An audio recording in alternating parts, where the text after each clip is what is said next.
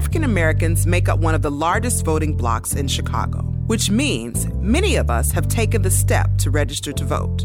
But too many of us remain silent when it's time to make our voices heard. At a time when our conversations are as polarized as they've ever been, we must exercise our political power. Dear Black Voter, I'm Calmetta Coleman, Senior Vice President of External Affairs for the Chicago Urban League. Local and state elections matter, and if you're not voting with knowledge, you're not voting with power. Welcome to our six part series on voter education. It's time you had a seat at the table. Pull up a chair. Your host, Dometi Pongo. Dear Black Voter, know the deadlines. In episode two, we cover everything you need to know about voting by mail, deadlines to register to vote, when to expect sample ballots, early voting, and some deadlines you want to be aware of on election day. And to get some clarity on all of this, we talked to Chicago Board of Elections Commissioner Jonathan Swain. And we begin episode two, Know the Deadlines, with a simple question Who can vote in the March primaries? Board of Elections Commissioner Jonathan Swain.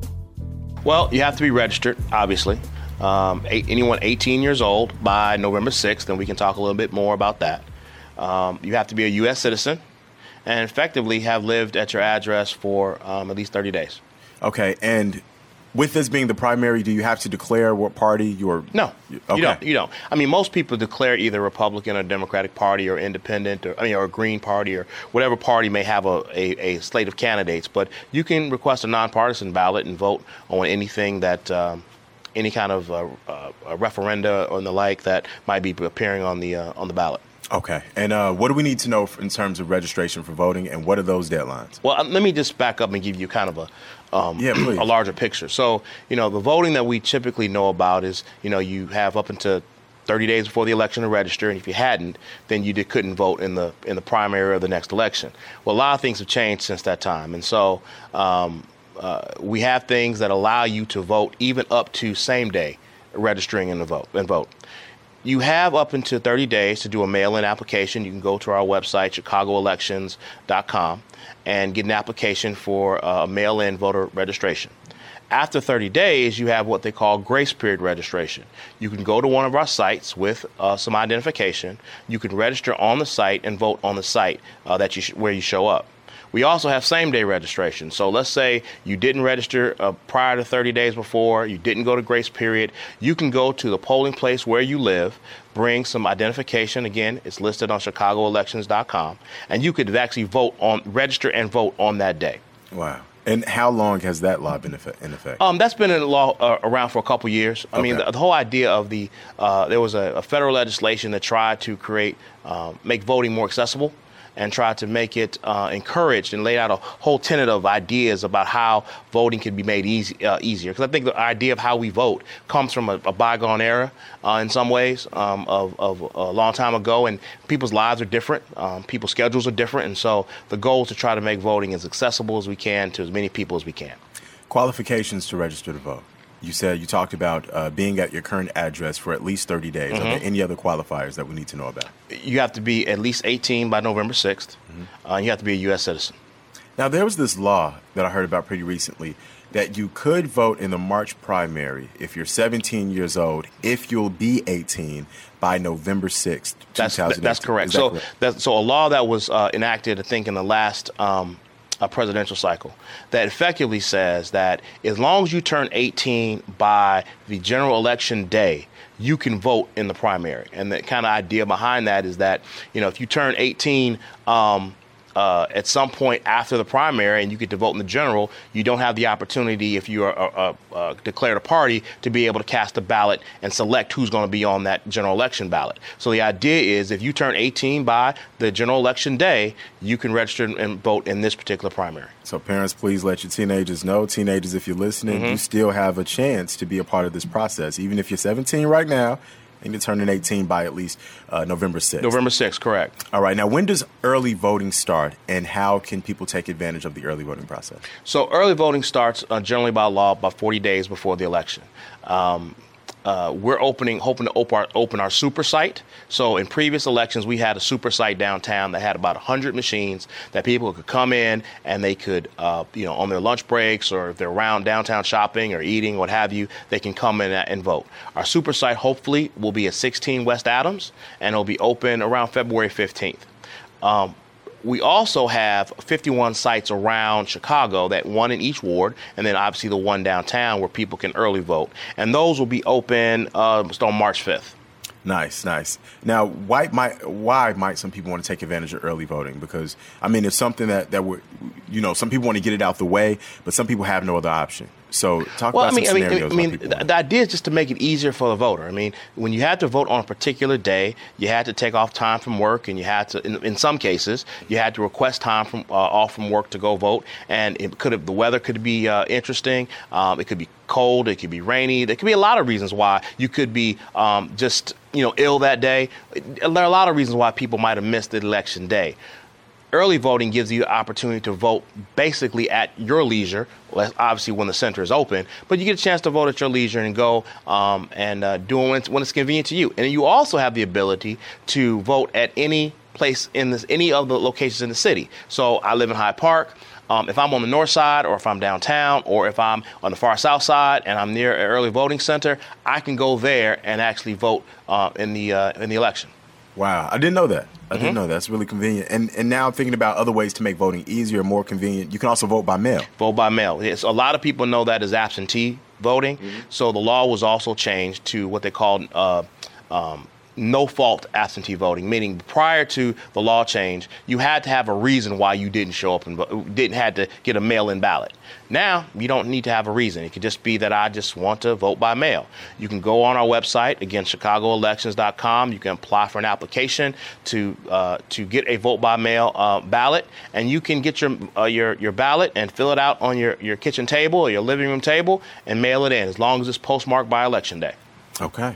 All right. Now, what about people living overseas? What options do they have to cast a ballot in their home district? You have people in the military overseas, and you've got folks who they're are living overseas, yeah, or live overseas. living again, overseas. Well, yeah. well, let's, let's let's differentiate that. So, okay. people that are at college, they can apply for if they're registered here, they can apply for a vote by mail application. But if you're living overseas or you're a military and the like, you can go on our website. You have to fill out a, a federal postcard to get access to a ballot and certify that you are either in the military or living overseas temporarily. And then from filling that form out, you can get a ballot sent to you that again you have to uh, mail. You can mail back. Um, those are also on our website, ChicagoElections.com.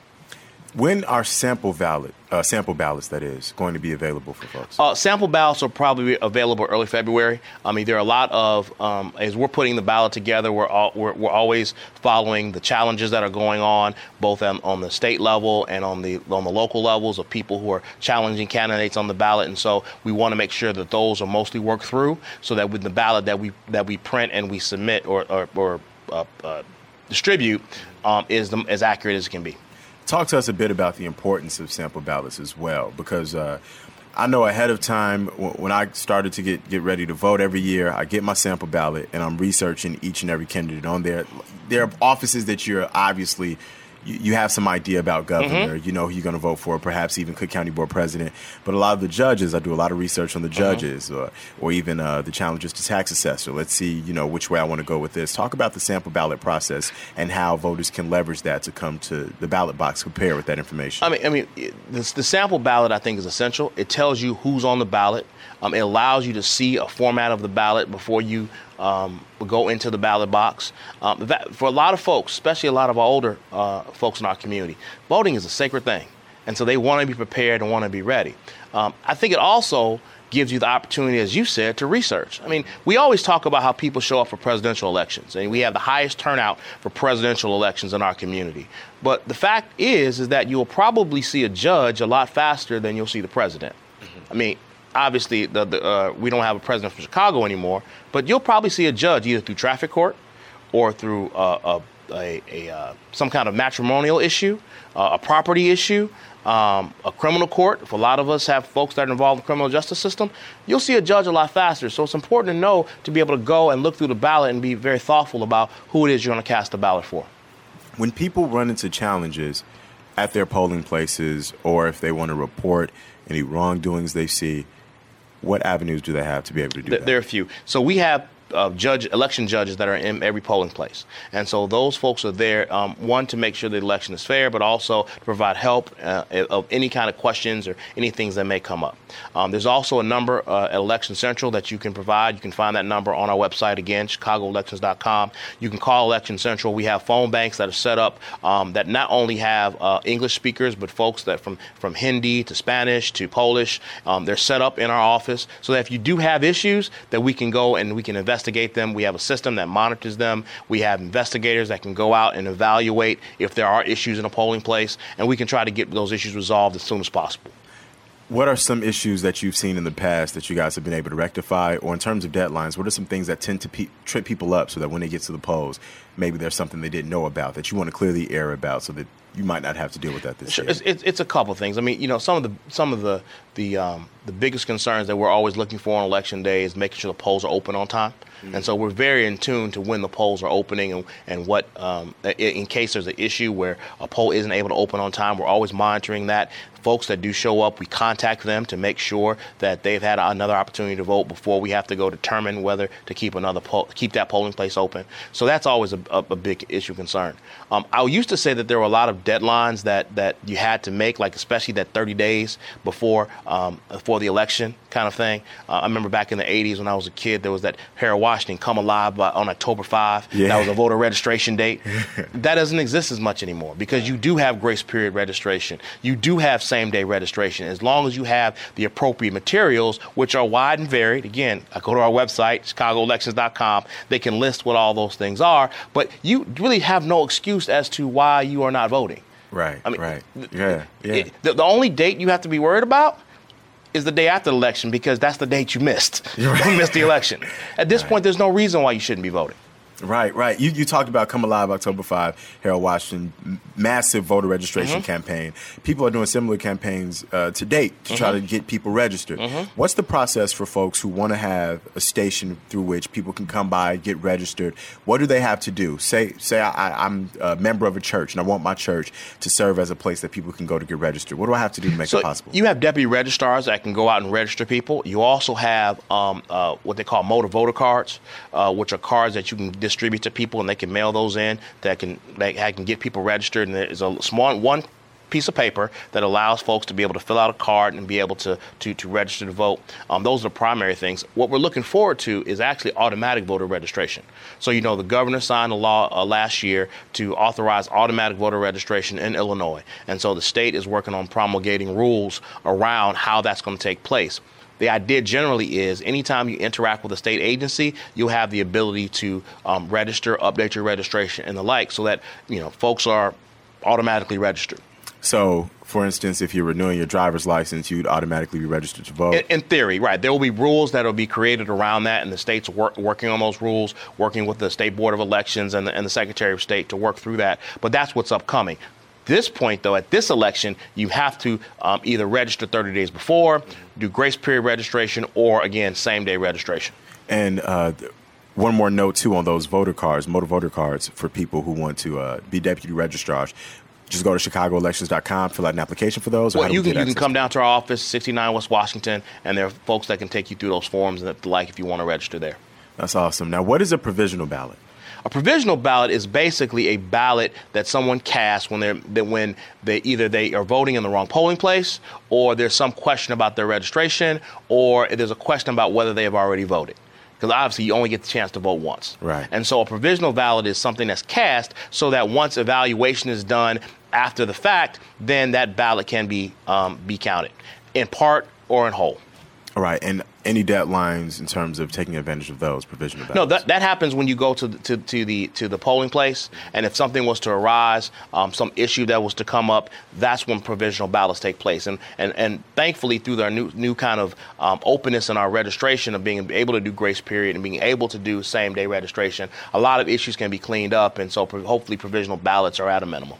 Gotcha. And now Uh, now, this was a big one. I heard a lot of people talking about this, not only in terms of polling places opening on time, but then if you're in line mm-hmm. by a certain time, no matter how long that line is, as long as you're in line by a certain time, you can cast your ballot. That's correct. If you're, Talk us through that process. If you're in line by 7 p.m., about the time the, the uh, polls close, you can cast your ballot. So as long as you are in that line at 7, even if the polls don't close until 9 p.m., as long as you stick around and cast your ballot, your mm-hmm. vote will be counted. That's correct. Uh, it's good to know.